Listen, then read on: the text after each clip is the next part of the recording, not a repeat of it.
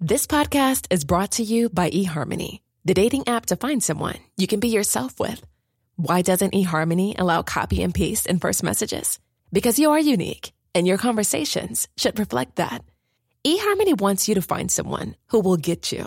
How are you going to know who gets you? If people send you the same generic conversation starters, they message everyone else.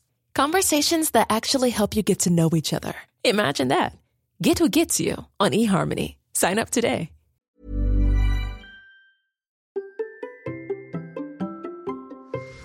Et si nous parlions un peu de mon ménisque? Allez, c'est parti.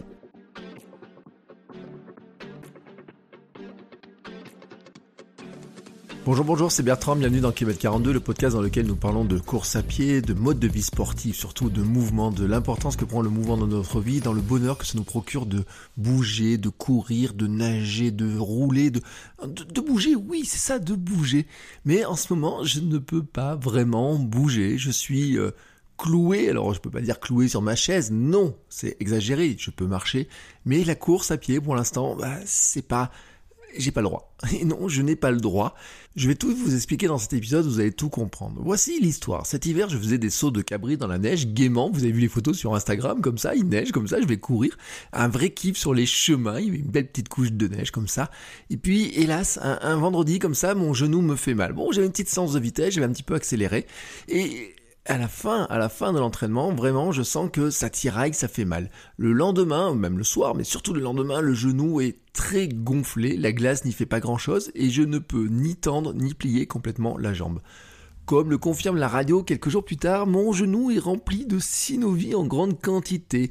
Bon, l'épanchement de synovie, c'est un truc que je connais. Hein. Bon, la synovie, c'est quoi? C'est un liquide qui assure la lubrification de l'articulation. C'est normal d'avoir de la synovie, hein. c'est l'huile dans les rouages. Mais quand il y en a trop, c'est que le genou souffre. Cet épanchement important est en fait le témoin d'une blessure. Le genou se met en forme de protection, si vous préférez. Euh, c'est-à-dire que, en fait, le fait de ne pas pouvoir le plier ni le tendre, bah, c'est pour le protéger de justement en trop dessus et que ça finisse par casser encore plus. Mais la radio ne montre pas quoi, elle ne montre pas de quoi me, quel est le problème. Comme me le dit le médecin radiologue à la fin de l'examen, me dit, je ne sais pas ce que vous avez, mais je comprends que vous ayez mal, car il y a quand même une sacrée quantité de synovie dans votre genou. Si la radiologue ne peut pas dire ce que j'ai, l'étape suivante est donc une IRM. Bon, le médecin du sport me l'avait prescrit à l'origine pour vérifier un syndrome rotulien, je vous en avais déjà parlé, qui avait été vu, alors déjà par ce médecin du sport, mais aussi qui avait été repéré par euh, mon ostéopathe pendant l'été. Bon, euh, le syndrome rotulien, c'est une usure de la rotule, mais j'avais pas mal jusque-là. Mais l'IRM montre autre chose. Bon, il y a bien, il y a bien le syndrome rotulien, ça c'est clair, mais il montre aussi une lésion du ménisque interne. Sur l'IRM, le ménisque qui devait apparaître, ou pas vraiment apparaître d'ailleurs, hein, quand on n'a pas l'œil averti en noir, et finalement tout blanc. Et là, vraiment, euh, vous voyez, il s'illumine hein, sur l'IRM. Et ça, c'est pas bon signe. Ça, c'est vraiment pas beau signe. Et au CHU, le service orthopédique confirme très rapidement, le ménisque est touché. Ils n'ont même pas besoin de lire le compte rendu. Il suffit de regarder l'IRM. Le ménisque est tellement blanc qu'on sait qu'il est touché. Mais au fait, c'est quoi finalement un ménisque? Alors nous avons tous deux ménisques par genou. Bon, on ne parle pas forcément toujours souvent des ménisques, hein, je vous l'accorde, hein. j'ai plus souvent entendu parler des ligaments, vous savez les fameux ligaments croisés là, hein, des genoux, des gens qui se font opérer et eh ben c'est presque au même endroit. Et eh ben oui, c'est même au même endroit. Pour faire court, le ménisque, ça ressemble à un croissant. Alors les ménisques, ce sont donc des, petits croissants qui font le tampon entre la tête du fémur et le tibia. Et il y a un truc dans notre corps, c'est que notre corps est bien fait, mais le fémur et le tibia ne s'adaptent pas parfaitement l'un à l'autre. Le bas du fémur est arrondi, alors que le haut du tibia est plat. Bon, j'ai pas besoin de vous faire des trucs de mécanique. Si vous mettez un truc arrondi sur un truc plat, et à un moment donné, ça coince, ça grince parce que ça s'embrique pas comme il faut l'un dans l'autre. Bon, les espaces vides entre ces deux os sont donc comblés par deux petits coussinets de, cartilage fibreux ou fibrocartilage, oui carrément, ce sont les ménisques. Et chaque genou comprend donc deux ménisques qui ont la forme de petits croissants. L'un est le ménisque latéral, externe, et l'autre est appelé le ménisque médial ou interne. Bon, j'ai pas besoin de vous dire à ce stade qu'il y en a un qui est plutôt sur l'intérieur du genou et l'autre plutôt sur l'extérieur du genou. Mais finalement, à quoi ils servent ces ménisques et ces ligaments?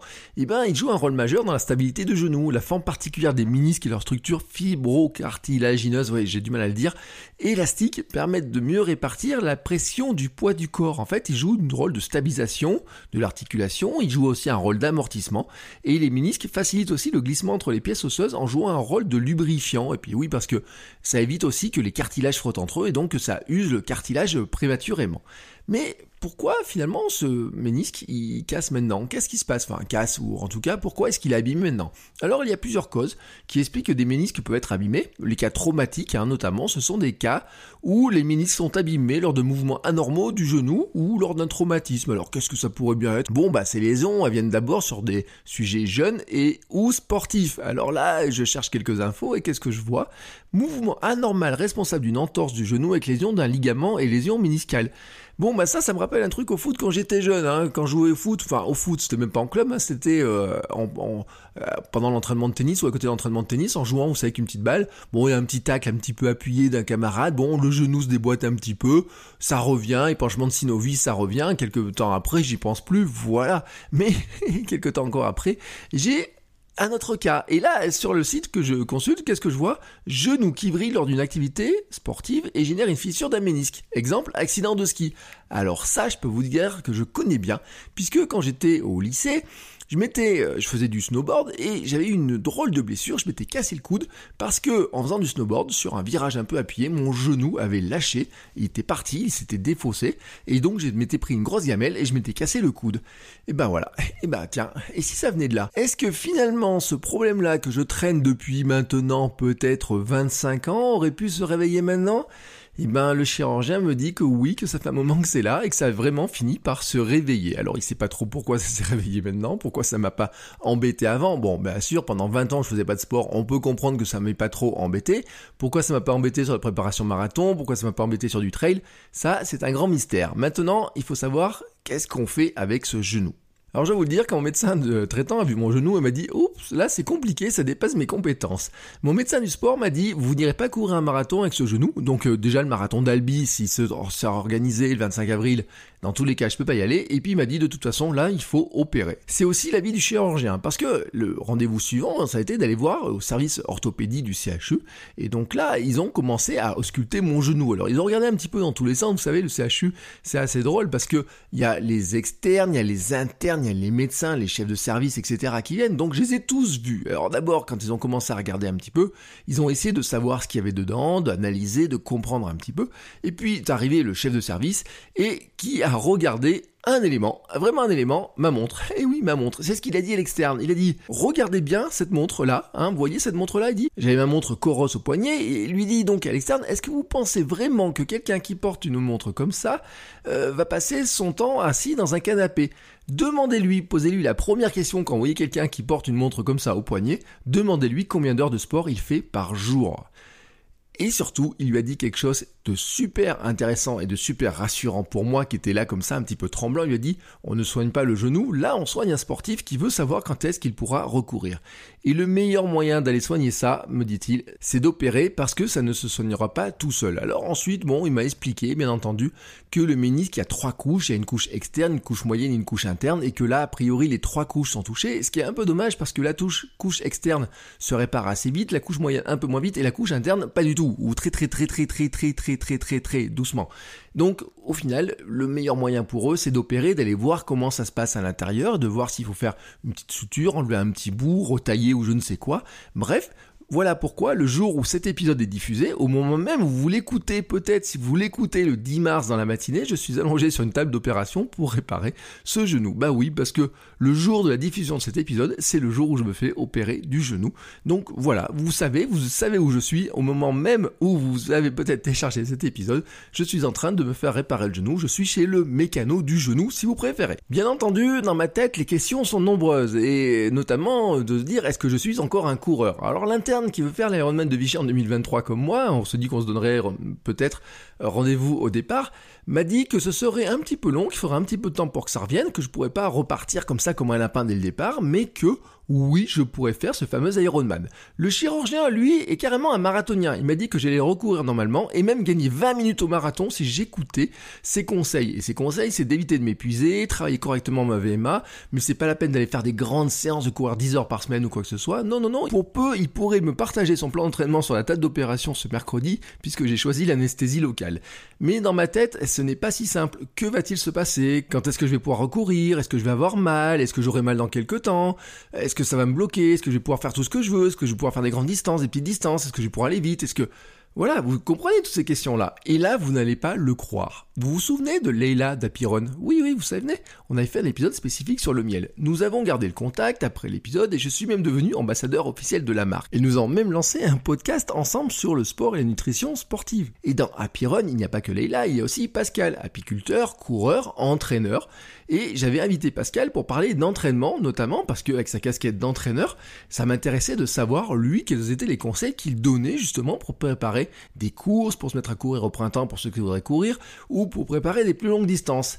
Mais Léla m'a dit une chose, avant même que je parle avec Pascal, elle m'a dit, tu sais quoi?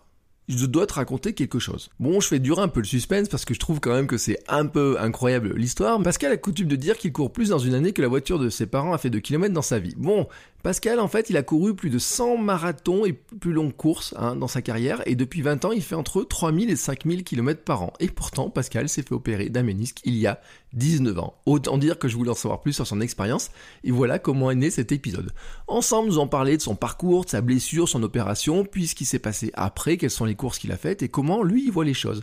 Nous avons parlé de l'erreur qu'il a faite pour son genou, qui peut être intéressante hein, d'ailleurs, parce que dedans, il donne un conseil, bien écoutez, si un jour vous devez faire soigner un genou, et notamment une infiltration, comment il est revenu, l'importance de bien s'échauffer, le rôle de l'acide lactique dans le corps, comment l'éviter d'ailleurs, la foulée des bras, ah oui on a beaucoup parlé de foulée des bras, l'importance de varier les chaussures aussi, vous savez j'en ai parlé dans l'épisode Adidas, c'était lui qui m'avait dit tu verras ça peut être intéressant de varier les chaussures.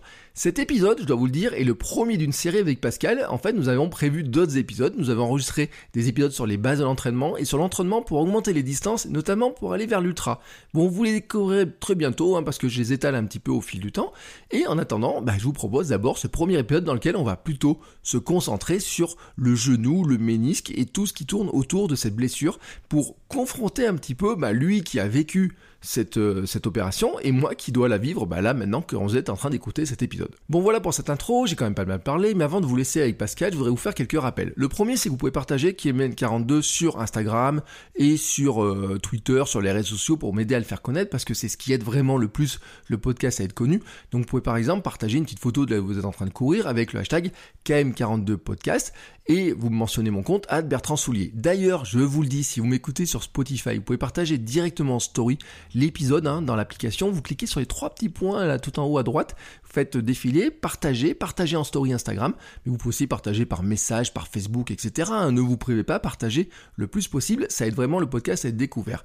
Ensuite, je vous rappelle que vous pouvez m'aider à devenir champion du monde de mon monde, à hein, euh, soutenir mon rêve de devenir sportif pro à ma manière, en soutenant le podcast sur Patreon. Vous faites euh, KM42 run slash Patreon pour accéder à la page. Et là vous découvrirez en fait les formes de soutien qui vous permettront d'accéder aux épisodes sans la pub et l'engagement à l'avance ainsi que mon genre d'entraînement tous les lundis. C'est un podcast privé où je donne les détails les épisodes aussi euh, quels sont les prochains invités. Je vous demande si vous avez des questions particulières etc voilà c'est tout euh, un petit peu les, coulisses hein, du podcast. Et puis je vous rappelle aussi que vous pouvez venir rejoindre le Hamsters Running Club le club bienveillant pour nous entraider à réussir nos défis.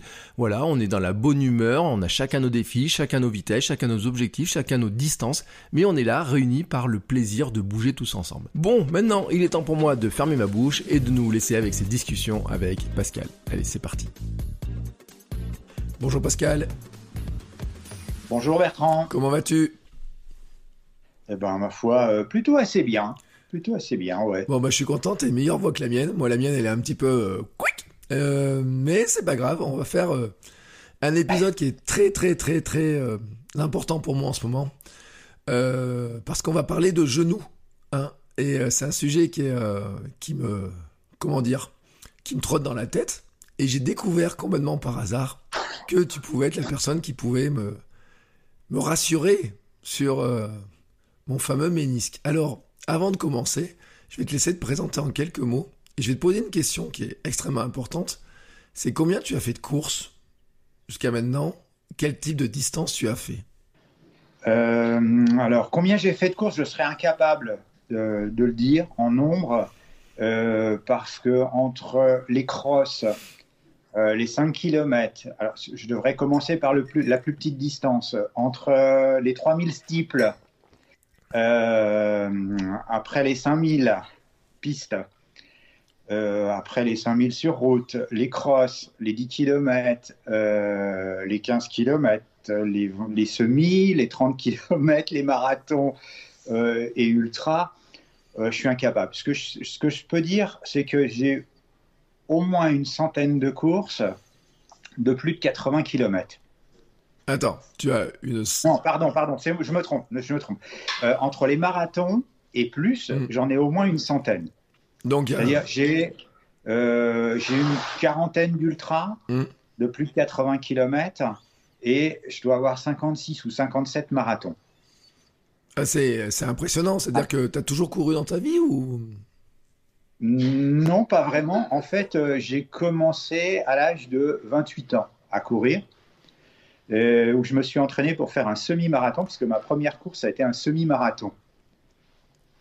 Euh, et après, euh, oui, j'ai toujours couru, sauf une période, celle du genou, où j'ai été blessé. mais j'ai été blessé, comment je dirais, par accident. Et c'est pas la course à pied qui m'a blessé à proprement parler. Indirectement, oui, mais, bon, on va y, revenir dessus probablement, euh, mais les causes euh, de ce problème de ménisque euh, peuvent servir à, d'autres personnes en fait. Il y a des bêtises qu'il ne faut pas faire et que j'ai fait à l'époque et maintenant, et à la limite, c'est bien que je l'ai fait quand j'étais jeune, parce que de toute façon, je l'aurais fait un jour ou l'autre. D'accord. Cette bêtise. Alors, on va pas trop en dire pour l'instant de ce ménisque, ce qui s'est passé à cette époque-là.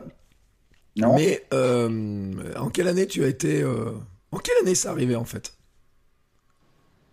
C'est arrivé en 2001. Euh, alors, ça fait partie de l'histoire en fait, ce problème-là. Mais ça, m'est arrivé en 2001. sachant que je me suis fait opérer du ménisque le 20 janvier 2002. Donc il y a 19 ans. Il y a 20 ans. 19 ans. Ouais, 19 ans, voilà. oui, exact, 19 ans. Et donc, en 19 ans, tu as quand même couru encore et encore. Euh, et plus qu'avant d'ailleurs, oui, tout à fait. Il y a eu des tas de, circonstances, euh, mais c'est vrai que c'est un poème, mais euh, il y a eu des tas de circonstances qui ont fait que tout le monde me disait autour de moi, enfin notamment le corps médical, et j'en suis, c'est souvent ce qui se passe, c'est euh, tu as une arthrose qui s'est développée, euh, on a vu ça euh, à l'opération, faut que tu arrêtes de courir, il faut que tu diminues, etc. Et il s'est passé que dans ces époques-là, j'ai entendu une émission de radio d'un professeur suisse qui suggérait de faire l'inverse.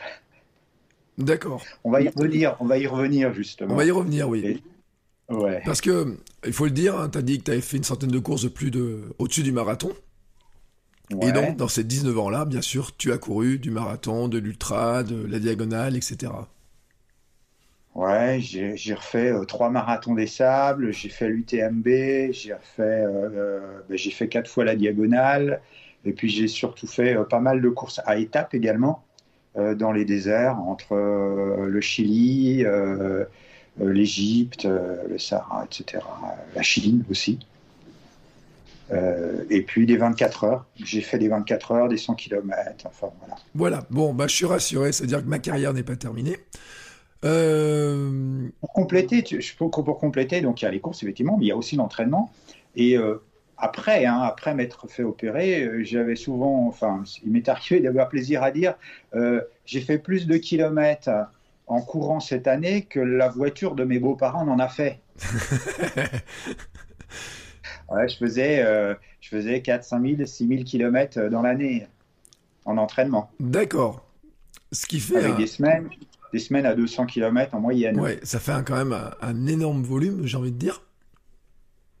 Ouais, ouais, oui, pas mal avec un, genou qui avait été opéré. Avec un genou qui été opéré. Alors, on va revenir sur ce genou. Hein. On va revenir sur ce genou justement. Pourquoi D'où vient le problème en fait? Comment tu t'es fait mal? D'où vient la, fameuse bêtise? Alors, euh, je vais mettre un certain temps parce qu'il y a toute une. Euh, voilà. Euh, ça part de 2001 où je fais le marathon des sables. Euh, et c'est mon premier marathon des sables et je pars avec euh, une fracture du calcanéum. c'est l'os du talon euh, sous, le, sous le pied, là, qui, à force d'entraînement, notamment dans la neige, a tiré euh, sur l'os et a fait une, une, fracture en fer à cheval, ça s'appelait, mmh. que je n'ai appris qu'en rentrant du marathon des sables. Euh, trois semaines de récup sans courir, ça s'est bien passé, j'ai repris. Et dans la foulée, euh, je fais des marathons, machin. Et je m'entraîne pour les championnats du monde des 100 km euh, au mois d'août. Donc, mois d'août, je fais les championnats du monde des 100 km.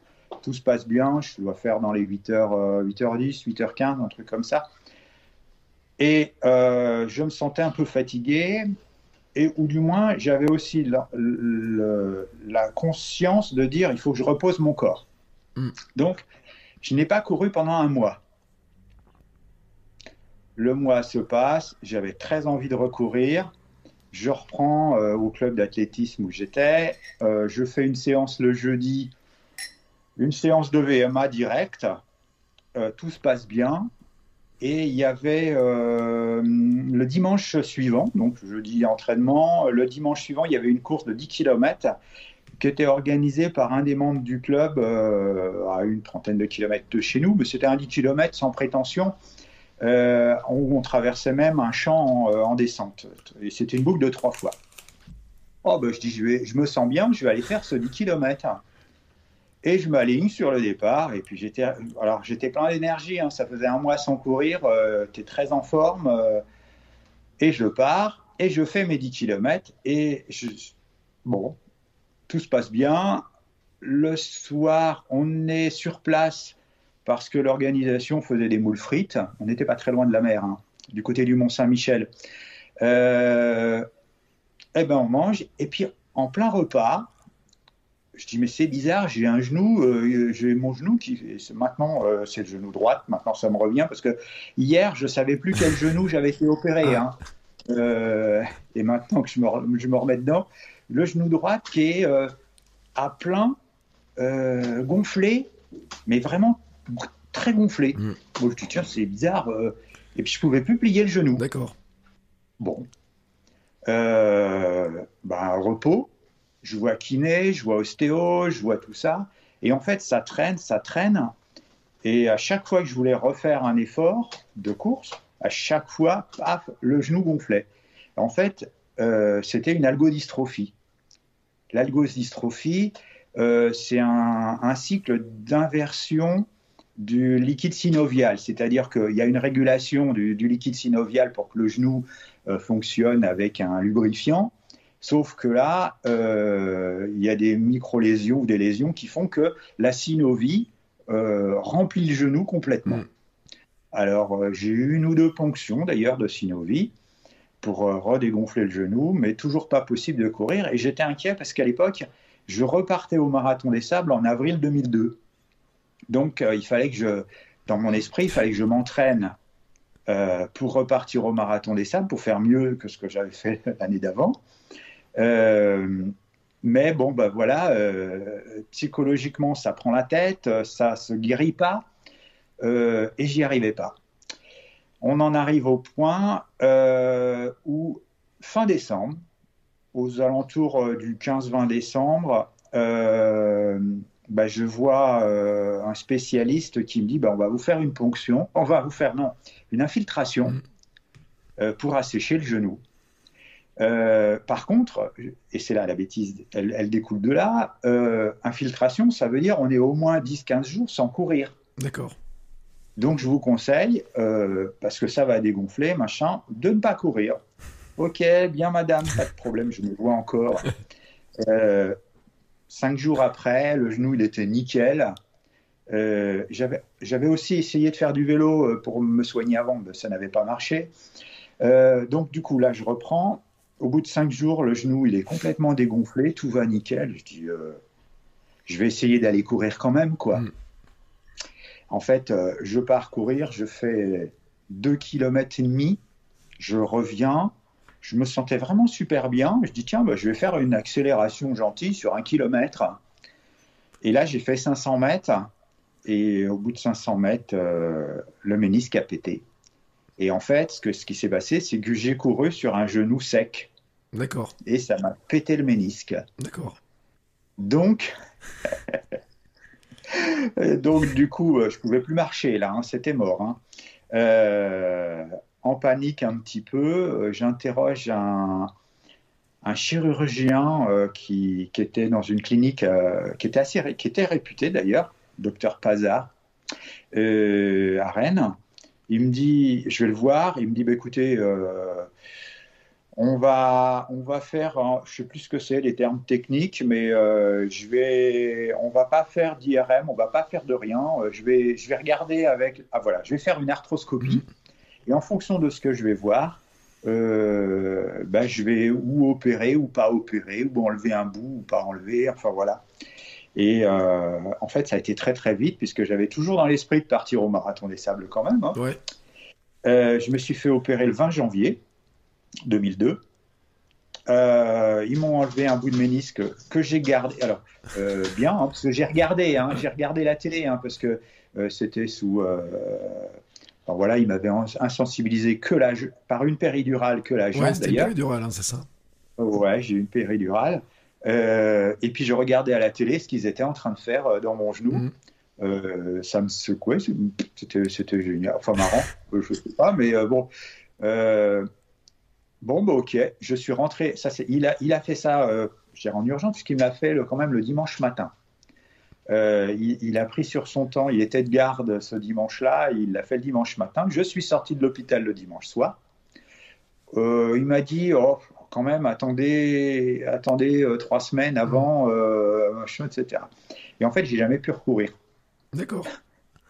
Jamais pu recourir pour partir au marathon des sables, puisque à la suite de ce truc-là, j'ai redéclenché une algodystrophie. D'accord. Ce qui faisait qu'à chaque fois que je faisais un effort, à chaque fois, le genou regonflait. Euh, mais bon, quand tu es dedans, ça te prend la tête et euh, vraiment, euh, c'est chiant, quoi. Au bout de... Alors, il y avait un autre phénomène, c'est que non seulement j'étais inscrit au marathon des sables que j'ai pas pu faire au mois d'avril, mais j'étais aussi inscrit pour aller faire les foulées de la soie en Chine. C'est une course euh, qui avait lieu au mois d'août sur trois semaines, où globalement, euh, schématise, hein, mais c'était euh, trois semaines de course avec à peu près un semi-marathon par jour. Ouais. Qu'on faisait, je crois qu'elle n'existe plus cette course-là, en fait, on était à peu près 200 à partir euh, en prenant l'avion de France.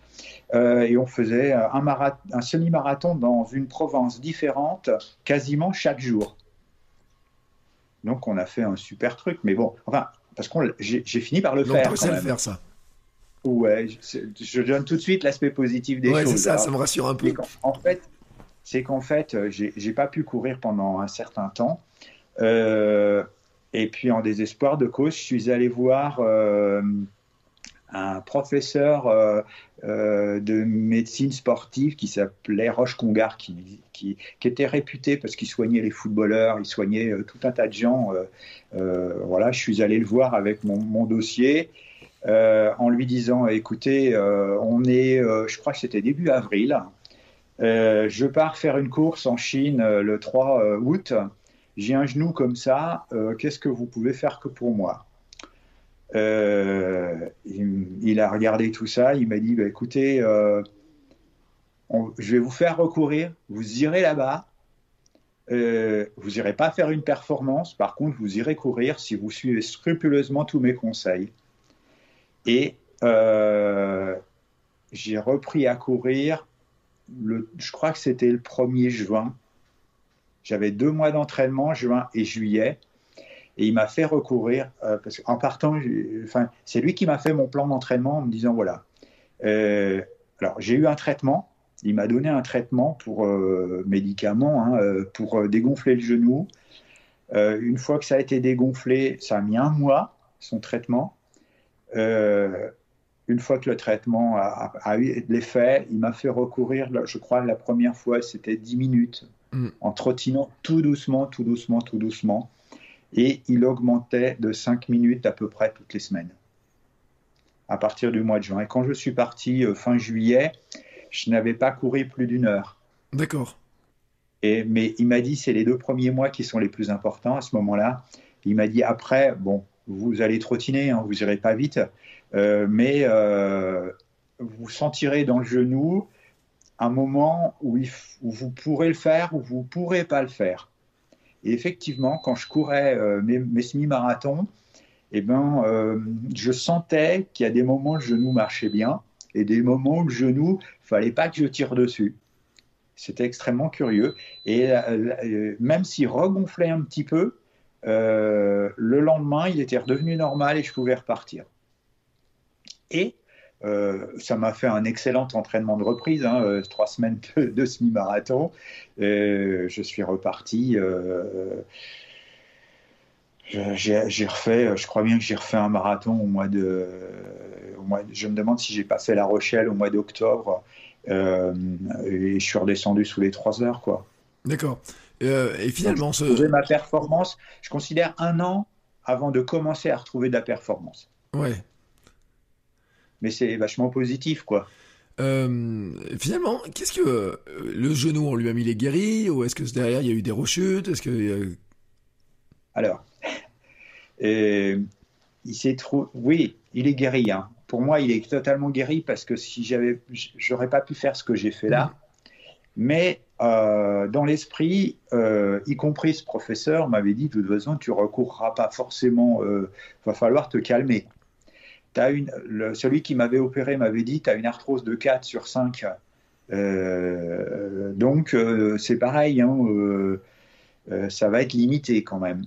Et il s'est trouvé, alors je pense que ça a mis un an, c'est l'année d'après, j'ai écouté une émission, vraiment une émission par hasard sur le sport, d'un prof, d'un professeur de médecine sportive suisse, mmh. donc je reviens à ce que je disais au départ, qui expliquait, alors c'est une théorie, euh, elle vaut ce qu'elle vaut. Moi, je l'ai prise pour moi. Après, voilà. Qui disait, en fait, je, schématise que euh, moins tu as d'activité sur les articulations, plus elles sont friables mm. et plus elles sont usables. Oui. Entre guillemets. Plus tu as d'activité, plus ton cartilage se renforce et moins tu l'uses. Lui, c'était sa théorie et donc d'expliquer, en même sur l'histoire des genoux, entre autres, euh, il se passait. Alors, je, prends des précautions parce qu'entre ce que j'ai ce que j'ai entendu, ce que j'ai cru entendre et ce que j'ai perçu, il peut y avoir des écarts. Bien sûr, toujours. Et je l'ai perçu, moi je l'ai entendu comme étant, euh, je continue de courir, mon, mon cartilage se surface. Mm. En fait, c'est-à-dire qu'au lieu de se ramollir, puisque je cours, alors il y avait aussi des précautions qui allaient avec, hein, euh, mon cartilage, euh, à force, se surface, se durcit et s'use plus. Mm. J'ai toujours gardé ça en mémoire.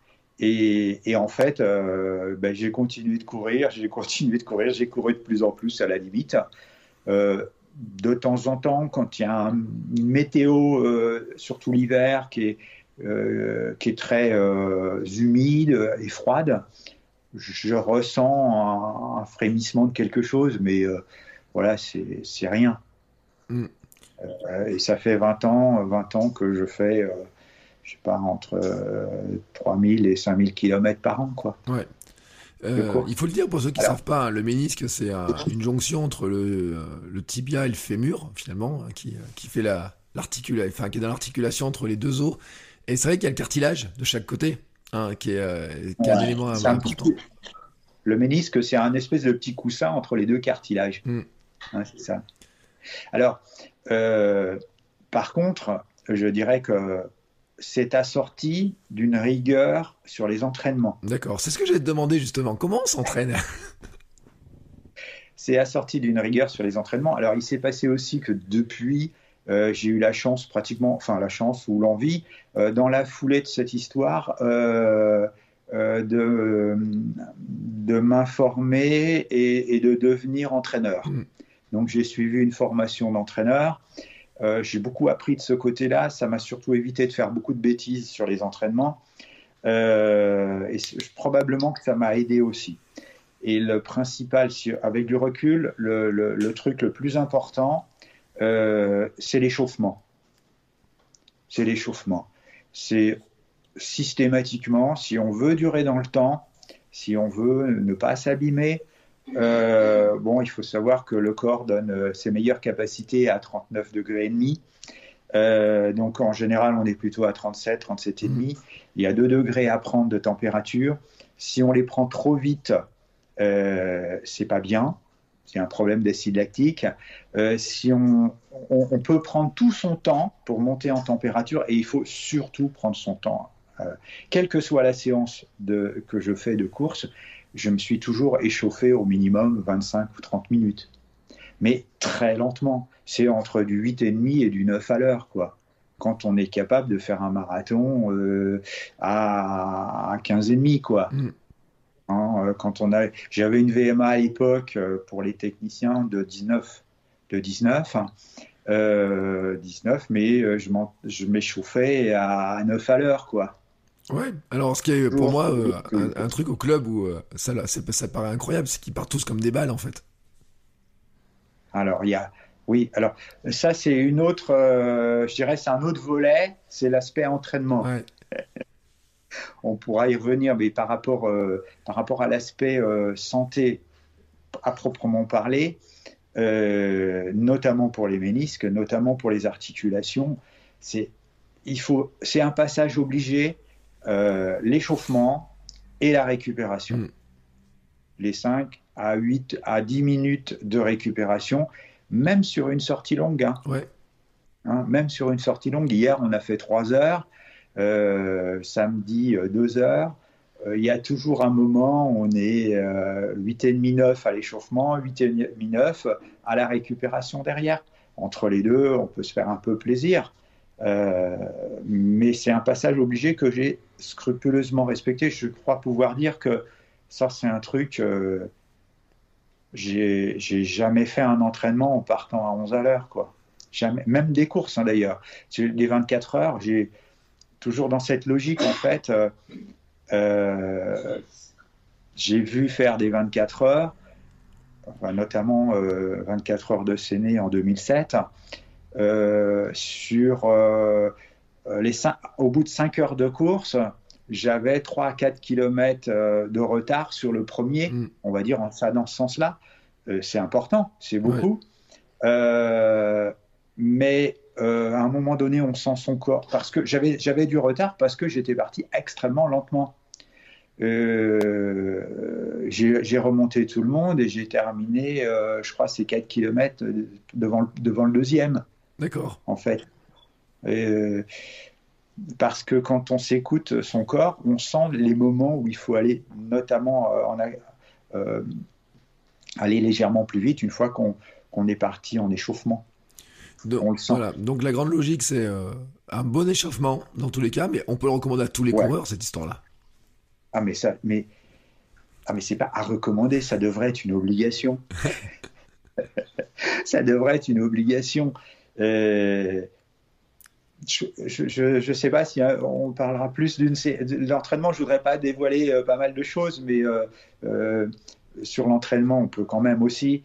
Euh, je prends souvent l'exemple, l'entraînement ou le corps humain, c'est un peu comme un moteur. Mm. on imagine que j'ai un moteur diesel.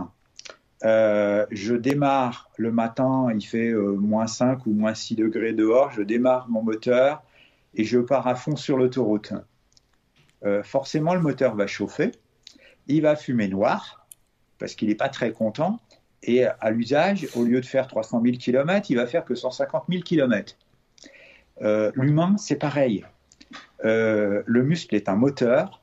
Ce moteur, il est alimenté euh, par de l'oxygène et par un carburant, carburant qui va être du sucre, les graisses, etc. Et si on le fait fonctionner alors qu'il n'est pas chaud, ce moteur, en fait, le retour veineux de l'acide lactique, puisque euh, on va le faire fonctionner très fort, ce moteur, tout de suite, on va donc générer euh, de l'acide lactique, euh, qui est un petit peu la fumée noire mmh. du moteur diesel. Ouais, hein, du déchet, quoi. Mais voilà, le déchet. En fait, comme on n'est pas à température, l'évacuation des déchets se fait mal, voire pas du tout, parce que le retour veineux, il n'est pas à bonne température, entre autres. Et à partir de là, qu'est-ce qui va se passer? C'est que l'acide lactique va s'accumuler dans le muscle, il va rester dans le muscle. Et une fois qu'il est là, pour l'éliminer, eh ben, euh, quoi. Donc, euh, euh, donc on, va, on va générer un effort sportif sur un muscle qui est encrassé. Et ça mène à la blessure. À un moment donné, ça mène à la blessure. Ça va être le muscle, le tendon, ça va être tout un tas de trucs qui peuvent. voilà. Donc, tout le monde s'échauffe. Pardon? Donc, il faut tout, tout le monde, quel que soit le problème. Enfin, qu'on soit en bonne santé ou, ou, quoi que ce soit, dans tous les cas, échauffement obligatoire. Ah ben évidemment, évidemment, évidemment. On, ne fait fonctionner son corps en effort euh, d'une manière optimum qu'à partir du moment où on atteint cette température. Donc il faut l'atteindre tout doucement pour arriver à la température sans avoir d'acide lactique déjà chargé. Mm. Et après, tu peux lui demander un petit peu tout ce que tu veux. La récupération, après un entraînement, servira à euh, éliminer une partie de l'acide lactique par, euh, par euh, je dirais, une circulation du sang qui dure 5-10 minutes et on va gagner énormément de temps sur la prochaine séance. bon, ça mériterait d'être vérifié. J'estime que euh, pour, pour sortir l'acide lactique du corps, euh, on va prendre un exemple, quelqu'un qui part euh, faire une séance d'entraînement, et c'est souvent le cas de beaucoup de gens, hein, ils vont faire une heure ou une heure et demie, ils vont faire leur séance d'entraînement et ils vont souvent essayer d'accélérer à la fin. Mm. Ils arrivent à la voiture, ils sont tout rouges, et hop, ils s'arrêtent. Et en fait, ils se sont chargés d'acide lactique et ils arrivent à la voiture chargés. Mm. Ils vont mettre 48 heures pour éliminer l'acide lactique. Alors que s'ils avaient fait une récup de 10 minutes, tu divises par deux les temps de récup derrière. Donc, celui qui va courir tous les jours, par exemple, et qui va s'arrêter et charger d'acide lactique tous les jours, à un moment donné, euh, ça s'accumule dans le corps et ça va péter. Celui qui, hein, tu vois, il n'a pas eu le temps d'éliminer euh, et il recharge à chaque fois. Ouais. Alors c'est un sujet dont on reparlera dans un autre épisode parce qu'on a prévu en fait d'autres épisodes sur le sujet, sur l'entraînement, sur notamment des conseils aux débutants, donc on va pas trop en dévoiler plus. Mais c'est vrai que... Bah, c'est pour ça que tu, mais tu m'as embarqué sur le sujet. Et oui, mais tu sais, je suis curieux parce que je me dis comment ça va se passer? Moi, une fois que mon genou va être opéré, est-ce que je vais devoir m'échauffer encore plus qu'avant? Est-ce que je vais devoir faire de la récup? Est-ce que je dois faire des étirements? Est-ce que je dois le masser? Est-ce que je dois faire des comment je prends soin de mon genou, j'ai envie de dire, tu vois. C'était ma... C'est aussi la question que je me pose. Alors, euh... bon, je sais pas, les, les massages, euh, en fait, euh, tout dépend de drap, probablement de l'opération telle que tu l'auras. Mmh. Euh, là, je suis pas médecin pour dire de la rééducation, du kiné, de l'électrostimulation. je ne sais pas ça, mmh. en fait. Euh, je pense que si l'opération se passe bien et que tu as la chance de ne pas faire d'algodystrophie, parce que moi, c'était le truc derrière, mmh. hein, euh, si tu as la chance de ne pas faire d'algodystrophie, je pense que de toute façon, il ne faudra pas euh, penser que tu retrouveras ton niveau, même si les médecins te disent deux mois, pour moi, c'est minimum six mois. Hein. alors, tiens, puisqu'on en parle, euh, je sentais des fourmillements dans, dans le genou. Je les ai sentis pendant encore au moins un an. Il y avait une espèce d'insensibilité où, euh, quand je tapais sur le genou, euh, je sentais pas mon, je le sentais pas. Mm. voilà.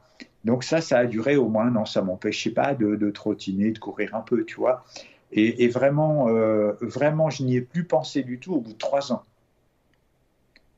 Ah, et puis maintenant, euh, j'en suis arrivé au point où je disais hier, je sais même plus de quel genou je me suis fait opérer. J'ai réfléchi, ça m'est revenu ce matin, tu vois. Euh, mais donc, du coup, c'est quelque chose que tu oublies complètement avec le temps. Ce qui est, ce qui est intéressant, c'est l'espoir que ça suscite. Euh, enfin, si je prends mon exemple, celui qui, pour moi, fait attention derrière à bien s'entraîner, prendre le temps de l'échauffement, euh, ça peut durer euh, une éternité. Hein. Mm. Je... Moi, mon médecin m'a dit, le chirurgien m'a dit, de toute façon, m'a dit, on pourrait pas reprendre l'entraînement avant trois mois. Déjà, c'est ce qu'il m'a annoncé.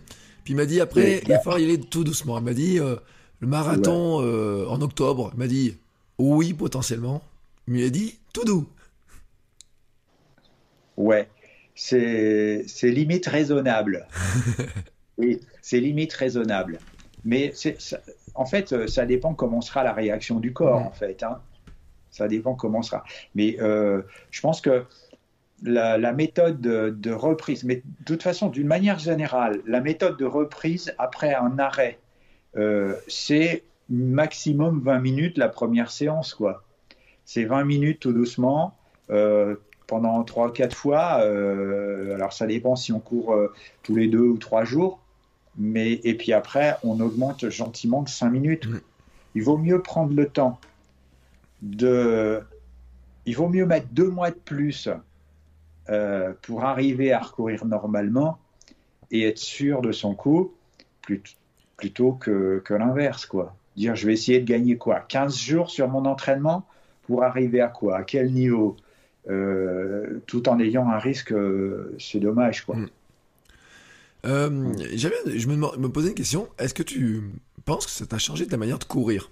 Au niveau de technique, au niveau des, des même de la, on a beaucoup parlé de l'échauffement, mais est-ce que tu faisais autant cet échauffement avant? Est-ce que tu as changé là-dessus? Et est-ce que sur la plan de technique de course, le pied, mais aussi on pourrait parler sur les chaussures, tu vois, par exemple, est-ce que ça t'a amené sur d'autres réflexions au niveau du matériel, de l'équipement, des choses comme ça? Pas du tout. Je suis désolé, pas du tout. Euh, l'équipement, euh, non. Au niveau des chaussures, euh, j'ai continué après un an, un an et demi, hein, quand j'ai repris, on va dire, les 10 km en termes de compétition, au sens compétitif, hein, euh, je recourais avec des chaussures, des chaussures, j'allais dire minimalistes. Hein, C'était la semelle la, plus légère, enfin, ou la chaussure la plus légère possible. Hein. Ça m'a pas empêché de faire des crosses en pointe ou de faire de la piste avec des pointes mm. aussi. Hein, donc, euh, alors, ça m'a pas du tout. Euh, non, de ce côté-là, j'ai pas. J'ai pas. Euh, oui, j'entends Leïla qui est en train derrière de me dire tu changes de paire de chaussures. Alors, oui, elle fait bien de me le rappeler parce que j'y aurais pas pensé. C'est qu'en fait, j'ai en activité toujours, mais c'est pas lié forcément au genou non plus. Hein, mais je pense que ça n'est pas anodin je, dois avoir entre 7, 8 ou 9 paires de chaussures en activité. Et d'un entraînement sur l'autre, je ne mets jamais la même paire de chaussures. Je, je, cours toujours avec une paire de chaussures différente chaque jour. D'accord. Pourquoi? Alors, il y a plusieurs raisons. Euh, si tu cours toujours avec la même paire de chaussures et qu'elle a un défaut, ou que toi, tu as un défaut avec cette paire de chaussures, un défaut d'amorti sur une chaussure, un défaut de quoi que ce soit, la répétition euh, de ce petit problème peut générer la blessure. Mm. Hein, je ne sais pas, par exemple, on imagine que sur une, sur une semelle, sur un amorti, l'amorti de la chaussure droite s'écrase un petit peu plus que celui de la gauche, et tous les jours, tu le répètes. Mm ça peut générer une douleur dans une hanche ou un genou. Euh, ensuite, l'amorti d'une chaussure, euh, quand tu cours tous les jours, ne se, puisque pour moi, c'est courir, c'est tous les jours. Hein. Euh, d'une manière générale, c'est six fois par semaine et des fois c'était souvent deux à trois fois par jour. Donc, d'une journée sur l'autre, l'amorti d'une chaussure ne se refait pas à 100%. Donc, euh, donc de prendre une paire différente le lendemain, déjà ton amorti, il a eu le temps de la récup. Et surtout, tu vas pas forcément retrouver ce, petit problème que tu as pu avoir avec une paire. Donc ça, c'est un truc, euh, euh, mais ça fait, 20 ou 30 ans que je, mm. fais ça avec, j'ai toujours autant de paires. ça n'a pas d'inconvénient financier, entre autres. C'est-à-dire que celui qui court avec une paire, il va faire, allez, 2000 km avec sa paire de chaussures, de toute façon, il est obligé de la changer. Euh, si j'achète 5 paires, je je vais faire 10 000 km. L'investissement, c'est le même. Et si je vais chez un. J'imagine un débutant qui dit tiens, ou un débutant, ou quelqu'un déjà de confirmé, qui va dans un magasin de sport et qui va dire ah, tiens, je vais acheter 5 paires de chaussures d'un seul coup. Ben, en fait, à l'usage, je vais. Enfin, l'usage. Je vais probablement les payer moins cher, mes 5 paires, si je les achète d'un seul coup, que d'acheter une fois 5 paires à un an d'intervalle. Financièrement, c'est peut-être même un avantage. Euh, est-ce qu'il y aurait un. Alors, est-ce qu'il faut varier Est-ce que ce des chaussures qui aient des caractéristiques différentes? Tu vois, par exemple, une qui est minimaliste, une qui a plus d'amorti, euh, des marques différentes Ou euh, ça serait quoi le conseil dans ce domaine-là pour celui qui voudrait appliquer ce conseil-là, en fait? Alors, ça n'a. Pour moi, ça n'a pas d'importance. Ce qui est le plus important, c'est le fait d'être bien dans le chausson. Mm. plus ton chausson est agréable à mettre, euh, tu, cours avec plaisir. Il y, a, beaucoup de choses euh, où le plaisir est important dans la course. Euh, si tu as plaisir à mettre une paire de chaussures, parce que tu es bien dedans, parce que, parce, que, parce que tu te sens bien tout simplement à courir avec, il eh ben, faut la mettre. Si tu mets une paire de chaussures qui est dure, où tu t'as pas, eh ben, euh, pas la notion du plaisir, eh ben, tu vas plutôt déclencher un effet, euh, un effet négatif, en fait, et qui peut, pourquoi pas, potentiellement se terminer par, euh, par un, truc qui est pas terrible. Oui, non, parce qu'on aurait pu se dire, il faut varier les types de chaussures. ouais, je comprends, avoir, des drops, etc. Ouais, des drops différents, peut-être, ou des choses comme ça, pour que le muscle diffère, travaille différemment. Alors, bah, de toute façon, de facto, à partir du moment où tu. Alors, quand je dis courir avec, une paire de avec des paires de chaussures, euh, c'est pas les mêmes marques, c'est pas les mêmes modèles. Hein. Voilà, c'est ce que je voulais te poser. Dire, vraiment, ouais. ouais. je vais pas acheter cinq paires de chaussures du même modèle, de la même marque. Euh, Ceci dit, j'achète jamais les chaussures par 5. Hein. En général, c'est par deux. c'est par deux. Euh, mais c'est euh, c'est jamais la. Et puis ça, ça permet aussi de tester d'autres euh, des marques, des, des, nouveautés, des, des, nouveaux modèles. Et par définition, comme tu prends pas les mêmes marques, les mêmes modèles, ils ont jamais le même drop, elles ont jamais le même. et donc, parce que ça, ça, peut revenir, si on pousse le bouchon aussi loin, euh, je prends le même, le même modèle de chaussures, mais en cinq exemplaires. Si le drop est pas bon, euh, je peux peut-être avoir le tendon d'Achille qui va finir par souffrir. Oui. Alors que si aujourd'hui je suis avec un drop de 10 et que demain je suis avec un drop de 5, en fait mon tendon, euh, il n'aura pas eu le temps de se, de, se blesser. Ouais, oui, tu, en fait tu préserves aussi d'une manière ou d'une autre et puis tu évites de, on va dire, de, de, s'installer dans la routine. Ouais, de s'installer dans la routine et puis de générer un problème complémentaire finalement qui viendrait de la même chaussure. Quoi. Mmh, tout à fait. Euh, mais c'est intéressant parce que c'est vrai que ça fait partie des expérimentations que j'ai fait. Euh, moi, j'ai couru pendant euh, tout le temps avec les mêmes paires, les mêmes modèles, etc. Et puis là, je commence un petit peu à changer, tu vois, de, de choses. Et je me disais, mais est-ce que euh, est-ce qu'il faudra que j'ai des chaussures qui ont plus d'amorti, tu vois, par rapport à mes genoux? Parce que le médecin, le chirurgien me dit, bah, le ménisque, euh, il génère, euh, il gère, l'amorti aussi entre les, entre, le, entre les os, quoi, quelque part. Et donc c'est une question. Et puis quand je lui pose la question, lui, il sait, enfin, il, n'a pas vraiment de réponse. Hein. un peu, il me dit, ça va dépendre un peu de moi, quoi. Oui. Bon, une chose est certaine, c'est que dans la tête, ça va rassurer de prendre une chaussure avec un, gros amorti. Mm. Non, si ça rassure la tête, bon, euh, la tête, elle mène beaucoup hein, quand même. Donc, euh, euh, faut le faire. faut le faire. Ça, me fait du bien de penser que si je prends une chaussure avec un, bon amorti, bah, je vais éviter de me, me surblesser. Eh ben, il faut le faire.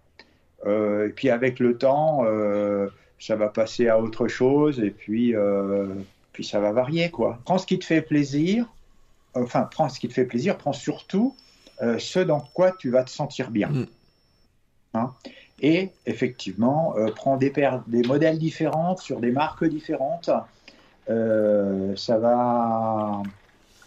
Voilà.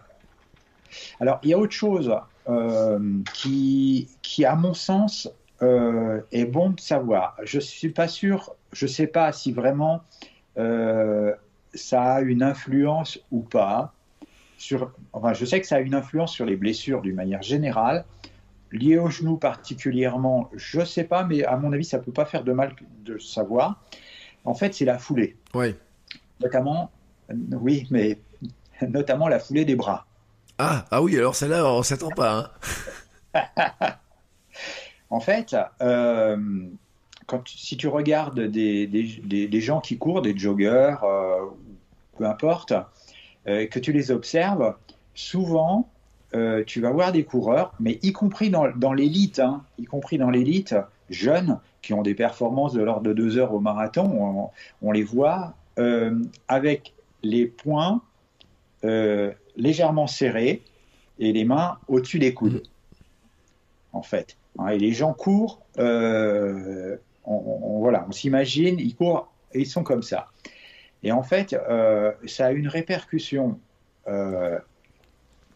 sur, euh, sur le métabolisme du corps, en proprement mmh. parler, dans la mesure où, euh, déjà, quand tu as les mains au-dessus des coudes, euh, tu es plutôt contracté au niveau des biceps, tu es contracté au niveau des cervicales, et puis ça finit par un moment donné, euh, un peu, ça te fait, voilà.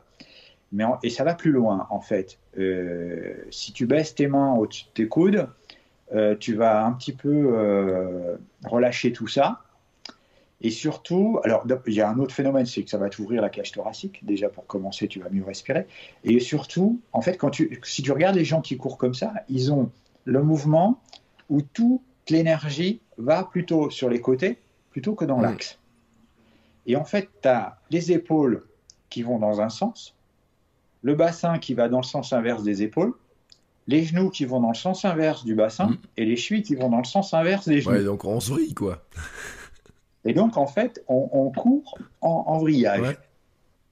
À un moment donné, forcément que ça a une influence euh, sur un, petit truc qui coince au niveau de la hanche, un petit truc qui coince au niveau du genou. Et on va se retrouver avec des tendinites, euh, des tendinites, euh, y compris de la patte doigt, parce que ça va avoir une influence.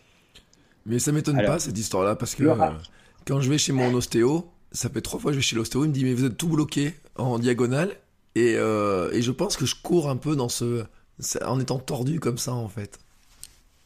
Eh ouais. Alors euh, quand quand tu cours pas forcément très vite, c'est pas enfin voilà ça a une influence mais elle est ce qu'elle est.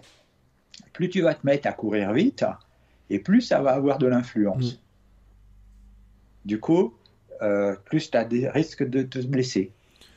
Donc, Donc par rapport au genou, si on en revient au genou, c'est quelque chose qui n'est peut-être pas anodin que de travailler la foulée des bras pour pouvoir euh, ah ben, travailler dans l'axe en fait. Hein. Mm. Euh, j'ai beaucoup appris d'un gars qui était marathonien, qui s'appelait Michel Garcia, qui, mais qui s'appelle toujours d'ailleurs Michel Garcia, en fait, euh, mais c'est mes tout débuts, qui me disait la foulée des bras, c'est important, et pour y arriver, c'est pas inné, hein, euh, tu descends tes, tes, tes, pouces sur la couture de ton short. Hmm. Quand tu cours, tu descends tes pouces sur la couture de ton short. Et ça va te faire avoir euh, bah, forcément les mains sous les coudes. Hmm. Et, et ça, ça fait partie de la bonne foulée. Et si tu regardes les gens euh, à la télé, les gens qui font du 400, ou si tu vas dans un meeting, regarder les gens qui font du 400 ou du 800. Alors, surtout sur les petites distances, sur les 100, les 200 et les 400, et si tu les regardes, ils ont une foulée des bras qui est extraordinaire. Les mecs, ils vont, ils vont chercher derrière. Euh, le bras, il va aussi loin derrière que devant. Mm. Et quand ils sont en action, tous les bras, puisqu'on va rester sur les bras, sont en action euh, pour aller vers devant mm. et non pas des, des, des, des, mouvements parasites euh, qui font que ta force, elle va un petit peu à droite, un petit peu à gauche, un petit peu à droite. Non, toute la force, toute l'énergie que tu y mets, elle va dans l'axe. Et, si, et pour s'y entraîner, justement, ce qui est intéressant, c'est quand tu fais sur piste, tu prends les lignes blanches, quand tu es dans un couloir, tu as les lignes blanches, et tu te forces à avoir les mains euh, avec les, doigts tendus qui suivent la ligne blanche. Et avec le temps, avec le temps, euh, voilà. Et ça, c'est quelque chose que tu peux travailler à condition de ne pas courir vite non plus. Euh, Il y a des moments, pour démarrer, il faut le faire lentement. Et puis au fur et à mesure, voilà. Oui, mais ça rentre petit à petit. Et mais c'est aussi d'ailleurs pour ça que euh, j'avais fait un jour une, un petit, euh, j'avais fait un petit un party comme ça dans un épisode en disant que ceux qui courent avec un téléphone dans la main, tu sais, et pas pas euh, pas au, au bras hein, ou quoi, mais vraiment dans la main, Ouais, ouais, ouais. euh, se détériorent leur foulée à cause de ça, parce que quand on prend un téléphone dans sa main, si on fait l'expérience, on le tient, on tient pas la main comme ça en vertical, on, on a une tendance à tourner comme ça. Et effectivement, ça rentre dans cette histoire de foulée des bras en fait aussi qui est qui est vrai, c'est que dès qu'on a quelque chose dans la main, d'un coup, la main, elle change aussi d'un petit peu d'axe. Mais c'est même pire que ça. C'est euh, une clé de voiture. Mhm. Euh, c'est et, et genre, moi je fais partie des, des gens qui sont opposés à ça. C'est les gens qui ont des gourdes dans les mains. Ouais.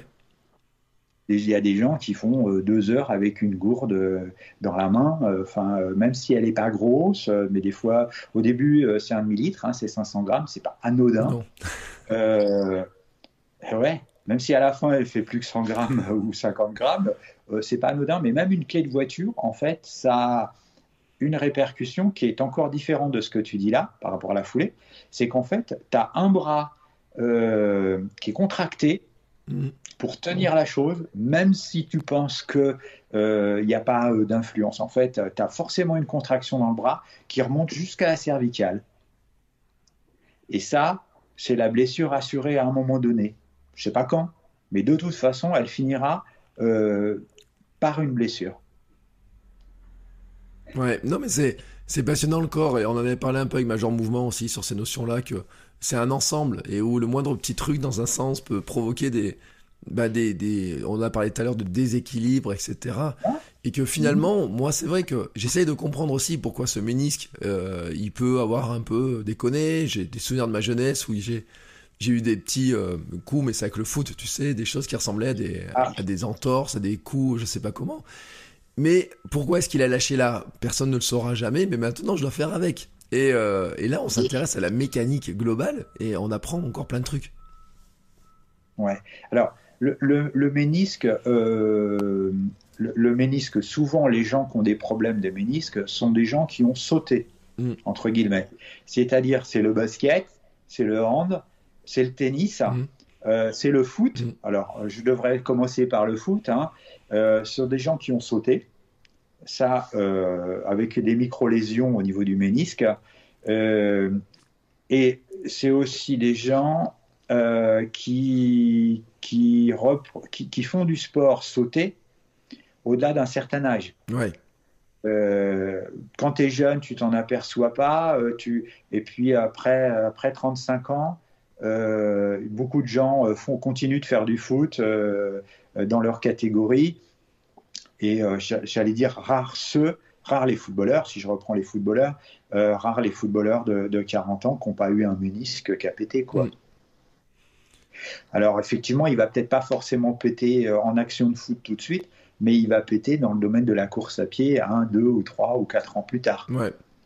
Il a déjà des micro-lésions qui l'ont fait, qui l'ont fait euh, euh, se fragiliser en fait. Ouais, mais hein. c'est ce que m'a dit mon chirurgien en fait. hein. Il m'a dit que c'était sûrement quelque chose qui traînait depuis très longtemps, qui, qui traînait, qui était là, où les lésions étaient là.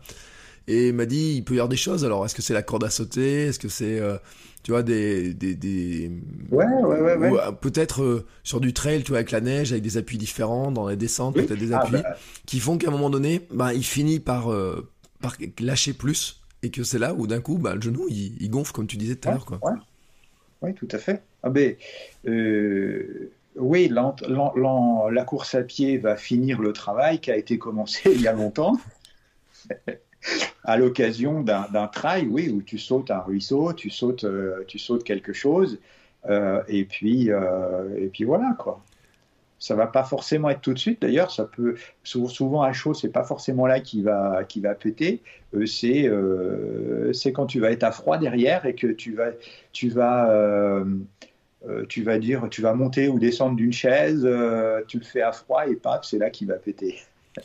Euh, J'avais une question sur le, sur le. Finalement, est-ce que tu, tu sais, as des exercices de renforcement, euh, de choses comme ça par rapport au genou, tu vois? Là, on va revenir vraiment sur le genou, mais est-ce que euh, il y a des ou peut-être faut travailler la souplesse parce qu'on sait que la course à pied raidit beaucoup le corps hein, et que c'est un élément qui est extrêmement important. Est-ce qu'il y a des choses à faire quand on sent un peu mou du genou ou un peu en difficulté avec ses genoux?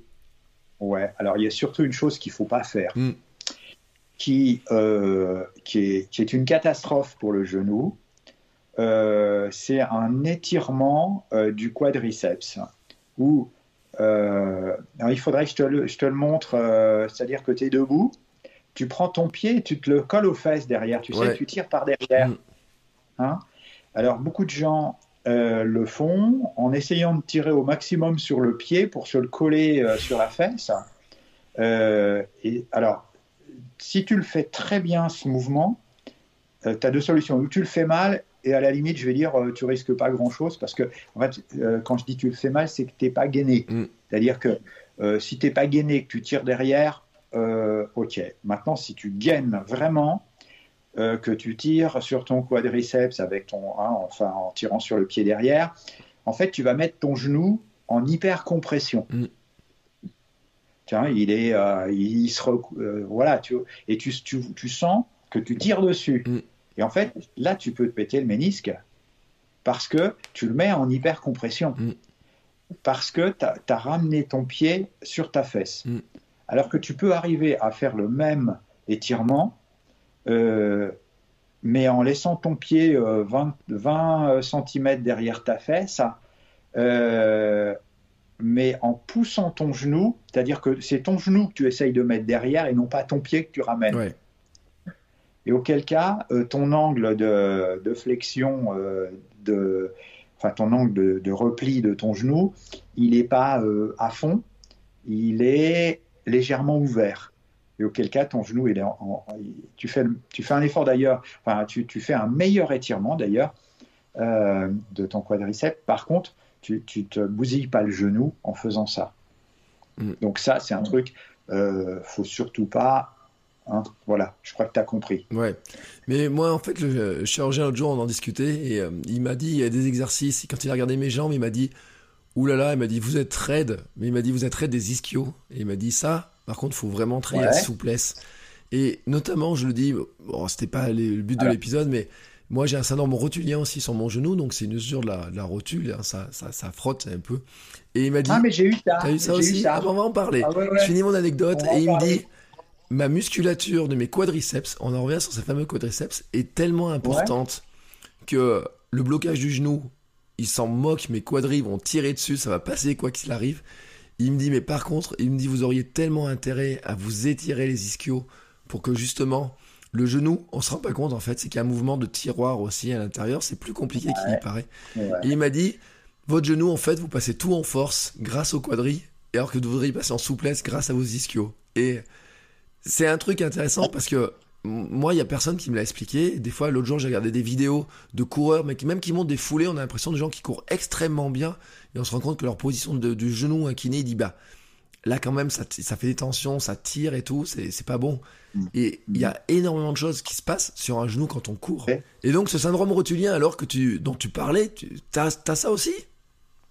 Alors, j'ai je, démarré la course à pied avec ça. D'accord quand, j'ai fait mon, premier semi-marathon euh, avec euh, trois ou quatre mois d'entraînement à l'époque, euh, et avant je courais pas du tout, hein, mmh. j'ai récupéré effectivement un, syndrome, syndrome rotulien qui avait été, alors à l'époque c'était à Redon, c'est tout, enfin ça sera encore une histoire d'ailleurs, mais j'avais la chance d'être en relation avec l'organisateur du semi-marathon qui était un médecin du sport des équipes de France handisport. Mmh. Et j'étais allé le voir, il m'avait dit, bah, écoute, tu fais un syndrome rotulien. Euh, C'était sur le genou gauche à l'époque. Là, je m'en souviens, c'est marrant. Euh, il m'a dit, voilà, ce qui se passe, c'est que tu as, un muscle qui, euh, qui tire trop d'un côté par rapport à l'autre. Il va falloir qu'on rééquilibre tout ça. Mm. Euh, et il m'avait donné des, des exercices à faire euh, ou sur le bord du lit, euh, tu, lèves ton, pied avec un poids dessous. Je pense que ça a dû être à peu près voilà ce que tu as dû avoir ou tu dois peut-être avoir. Et en fait, euh, ça avait rééquilibré ça avait rééquilibré le, le, chose. Ouais. Et, et depuis, j'en ai jamais entendu parler. Et oui, parce que tu travailles en souplesse maintenant. bah ouais. Bah alors, oui, je fais, je fais aussi. J'ai fait. J'en fais beaucoup moins. Euh, je prends pas le temps de le faire d'ailleurs. je fais beaucoup moins d'étirements que je n'ai fait il y a un moment de temps. Alors, j'ai jamais fait beaucoup, beaucoup d'étirements. Par contre, j'ai toujours essayé de, les faire d'une manière qualitative. Hein euh, style ce que je disais tout à l'heure d'ailleurs. Hein, mais effectivement, les, ischios, c'est aussi des, muscles qu'il faut travailler. c'est une harmonie générale, hein, de toute façon. Hein. Mm. Ça, il n'y a rien à faire. Euh, même parce que les, les, les maladies, enfin, dire, les accidents du, du, coureur, euh, ça va. Tu, tu, pourrais faire exactement la même chose euh, sur sur les, disques vertébraux, sur les hernies discales. Hein. Mm. Combien de coureurs ont des problèmes de dos? Oui, alors là, j'ai une grosse pensée pour ceux qui écoutent ce podcast et qui ont des problèmes, parce que j'ai reçu l'autre jour un message d'un coureur qui, euh, cumule genoux et hernie, euh, et d'autres qui ont des hernies. Puis au club, on en a quand même, c'est vrai, un, un certain nombre hein, qui, souffrent de ça, qui ont été arrêtés en, plein vol avec des grosses séances d'entraînement et qui ne peuvent plus du tout courir parce que ça leur fait des, douleurs euh, extrêmement importantes. et c'est vrai que ça fait partie. j'ai peut-être quel... Alors, il y a des sources d'espoir hein, sur, ce, truc d'hernie discale. Hein. J'ai des exemples, je, te coupe, excuse-moi, mais pendant que j'y pense, moi j'ai un, Alors ça a été un de mes sponsors principal, principal quand je courais, sponsorisé, avec l'équipe Legendre, où le patron Legendre, qui est une très grosse boîte par chez nous dans le bâtiment, a dû faire, je sais pas, 7 ou 8 fois la diagonale. Il a fait autant de fois le marathon des sables. Donc, tu mmh. vois, un coureur, pas un coureur rapide, mais un coureur euh, qui a été opéré d'une hernie discale euh, et qui, euh, trois mois après, faisait l'UTMB. D'accord. Hein, ça, voilà, ça c'est des exemples de gens. J'en ai un autre que j'ai toujours à l'esprit aussi, d'un gars, on était à peu près du même niveau, qui s'est retrouvé coincé sans à pouvoir plus courir, mais qui aujourd'hui recourt à 60 ans à un semi-marathon en une 20 quoi. Euh, donc euh, voilà, ça c'est des exemples euh, positifs où les gens ont repris. Alors ils ont eu des petites des périodes quand même, mais je pense notamment à Daniel Rogue, s'il m'entend. c'est un gars qui n'a pas couru pendant quelques années et qui aujourd'hui est revenu à ce fameux niveau qui est extraordinaire. Hmm. Qu'est-ce qu'on peut en tirer comme, comme leçon? Parce qu'on va, va finir là-dessus finalement, parce que c'est euh, moi, c'est vrai que quand j'ai entendu que tu avais été opéré du ménisque et que quand j'ai vu les, les c'est ta femme, euh, Léa, quand elle me dit ça, elle me dit mais euh, il a fait des ultras, il a fait ça, ça et tout. Je me dis waouh, mais j'ai de l'espoir. Et, oui. et finalement, pour, on va finir sur une note pour ceux qui sont un peu blessés ou quand on va tous avoir à un moment donné une blessure, une petite douleur. Comment toi tu tu, tu abordes parce que tu es entraîneur aussi, donc tu en croises, tu as croisé beaucoup de gens et des cas comme ça. C'est quoi toi ta vision des choses en fait? Euh, il faut pas s'arrêter forcément à ce que l'entourage euh, nous suggère. Euh, les gens qui nous entourent sont toujours plus précautionneux pour les autres que pour eux-mêmes. Hein, c'est toujours faites ce que je dis, mais pas ce que je fais. et dans ce domaine-là, les gens auront tous tendance à tirer, à mon avis, vers le bas en disant ah tu viens de te faire opérer bah essaye de, changer de sport essaye de faire ci essaye de faire ça euh, je suis pas vraiment dans cette logique-là euh, parce que euh, il y a toujours moyen de faire quelque chose. il faut le faire bien, il faut le faire d'une manière raisonnée. Il faut pas aller plus vite que la musique, mais mais mais on peut le faire. Il y, a, y, a, énormément une question de volonté à l'intérieur et le corps est bien fait. À un moment donné, si on reprend à courir, puisqu'on parle de la course à pied, euh, alors qu'on a eu une très grosse blessure ou un gros truc, le corps il saura nous rappeler à l'ordre si on le fait mal. Euh, donc forcément, si on persiste à mal faire les choses, le corps va persister à te dire ça va pas, tu fais mal. Mais il faut savoir l'analyser. Et dans ce cas-là, de se dire euh, bon, je fais ça, j'ai mal, est-ce que je pourrais pas faire différemment pour pouvoir y arriver? Et souvent, souvent en discutant d'ailleurs ben, avec des gens un peu plus, qui ont un peu plus de connaissances, effectivement, moi j'ai fait recourir des gens qui pensaient ne plus jamais recourir, quoi. Et surtout, d'une manière générale, celui qui est blessé, quelle qu'en soit la raison, dès qu'il s'est arrêté trois semaines, je, ne repars pas à courir euh, pendant une heure ou une heure et demie. Mm. Non, même si ça fait pas très longtemps, la première des séances à faire, je dirais, allez, pour schématiser les trois ou quatre premières séances que je vais refaire après un arrêt, euh, sont des séances de précaution, de remise en, forme du corps. J'y vais doucement et pas longtemps. Et là, je repartirai.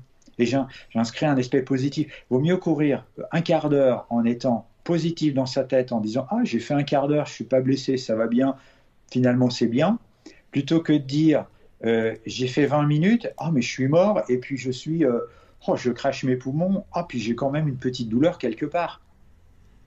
Tu vois ce que je veux dire? Euh, L'esprit positif qu'on peut avoir est tellement important dans la course à pied. On pourrait en parler sur la nutrition. Oui, mais ça, on va en parler. on va en euh, parler un autre jour.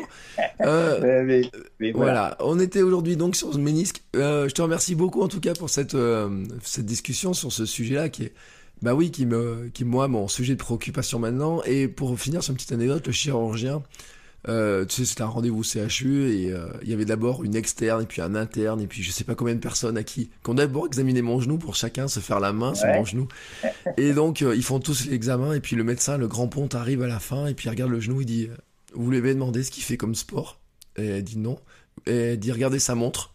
Alors il me dit avant, regardez la montre, il me dit vous voyez ça c'est la montre de quelqu'un qui court. Et donc vous ne soignez pas le genou, vous soignez d'abord la personne qui court et qui a envie de recourir parce que vous devriez le voir à la montre. Et il me dit maintenant, demandez-lui combien d'heures il court par semaine, etc. Et vous comprendrez pourquoi son genou est important. Ah, c'est excellent. C'est excellent.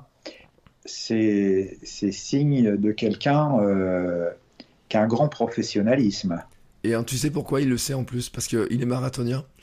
Et euh, il m'a dit, écoutez, euh, le ménisque, je connais bien. Et il me dit, vous inquiétez pas, vous pourrez en refaire.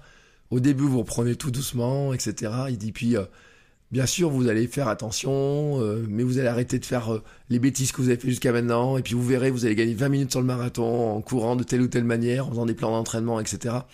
Et, il était très positif sur l'aspect hein, des choses, en me disant, vous inquiétez pas, de toute façon, ça va le faire. Ah, mais il n'y a aucun souci. Euh, je rebondis juste 30 secondes. Euh, ma meilleure performance au marathon, je l'ai fait après. Hmm. Oui, et eh ben écoute, on verra. Hein. Moi, j'ai un marathon, euh, mon, marathon que je vais faire en avril, donc est annulé par cause médicale pour moi en tout cas. On, verra ce qui va se passer sur les autres marathons en tout cas, mais pour moi, je n'ai pas le droit de le courir.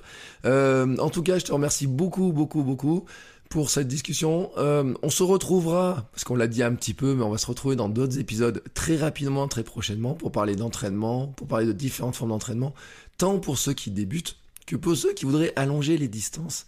Parce que euh, tu une, caractéristique, c'est que tu entraîné des gens pour faire la diagonale des fous. Et tu connais très bien cette course-là. Et on reparlera de ces entraînements-là, mais c'est un peu de teasing, tu vois. On va pas trop en dire.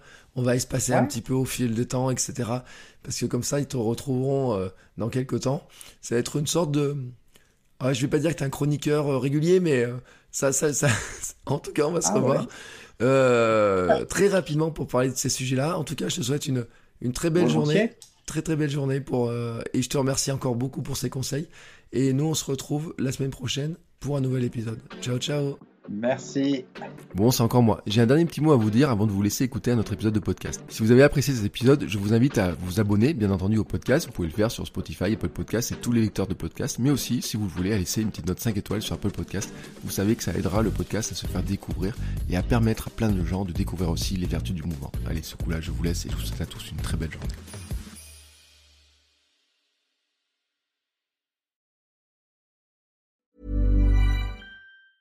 Hey, folks, I'm Mark Marin from the WTF Podcast, and this episode is brought to you by Kleenex Ultra Soft Tissues your ally to help tackle your allergy symptoms this season. I love the change of seasons, but nobody loves pollen and all those other things floating in the air that make you sneeze during this nice weather. Kleenex Ultra Soft Tissues are hypoallergenic and allergist approved. So fight back against watery eyes and runny noses without worrying about irritating your skin. For this allergy season, grab Kleenex and face allergies head on.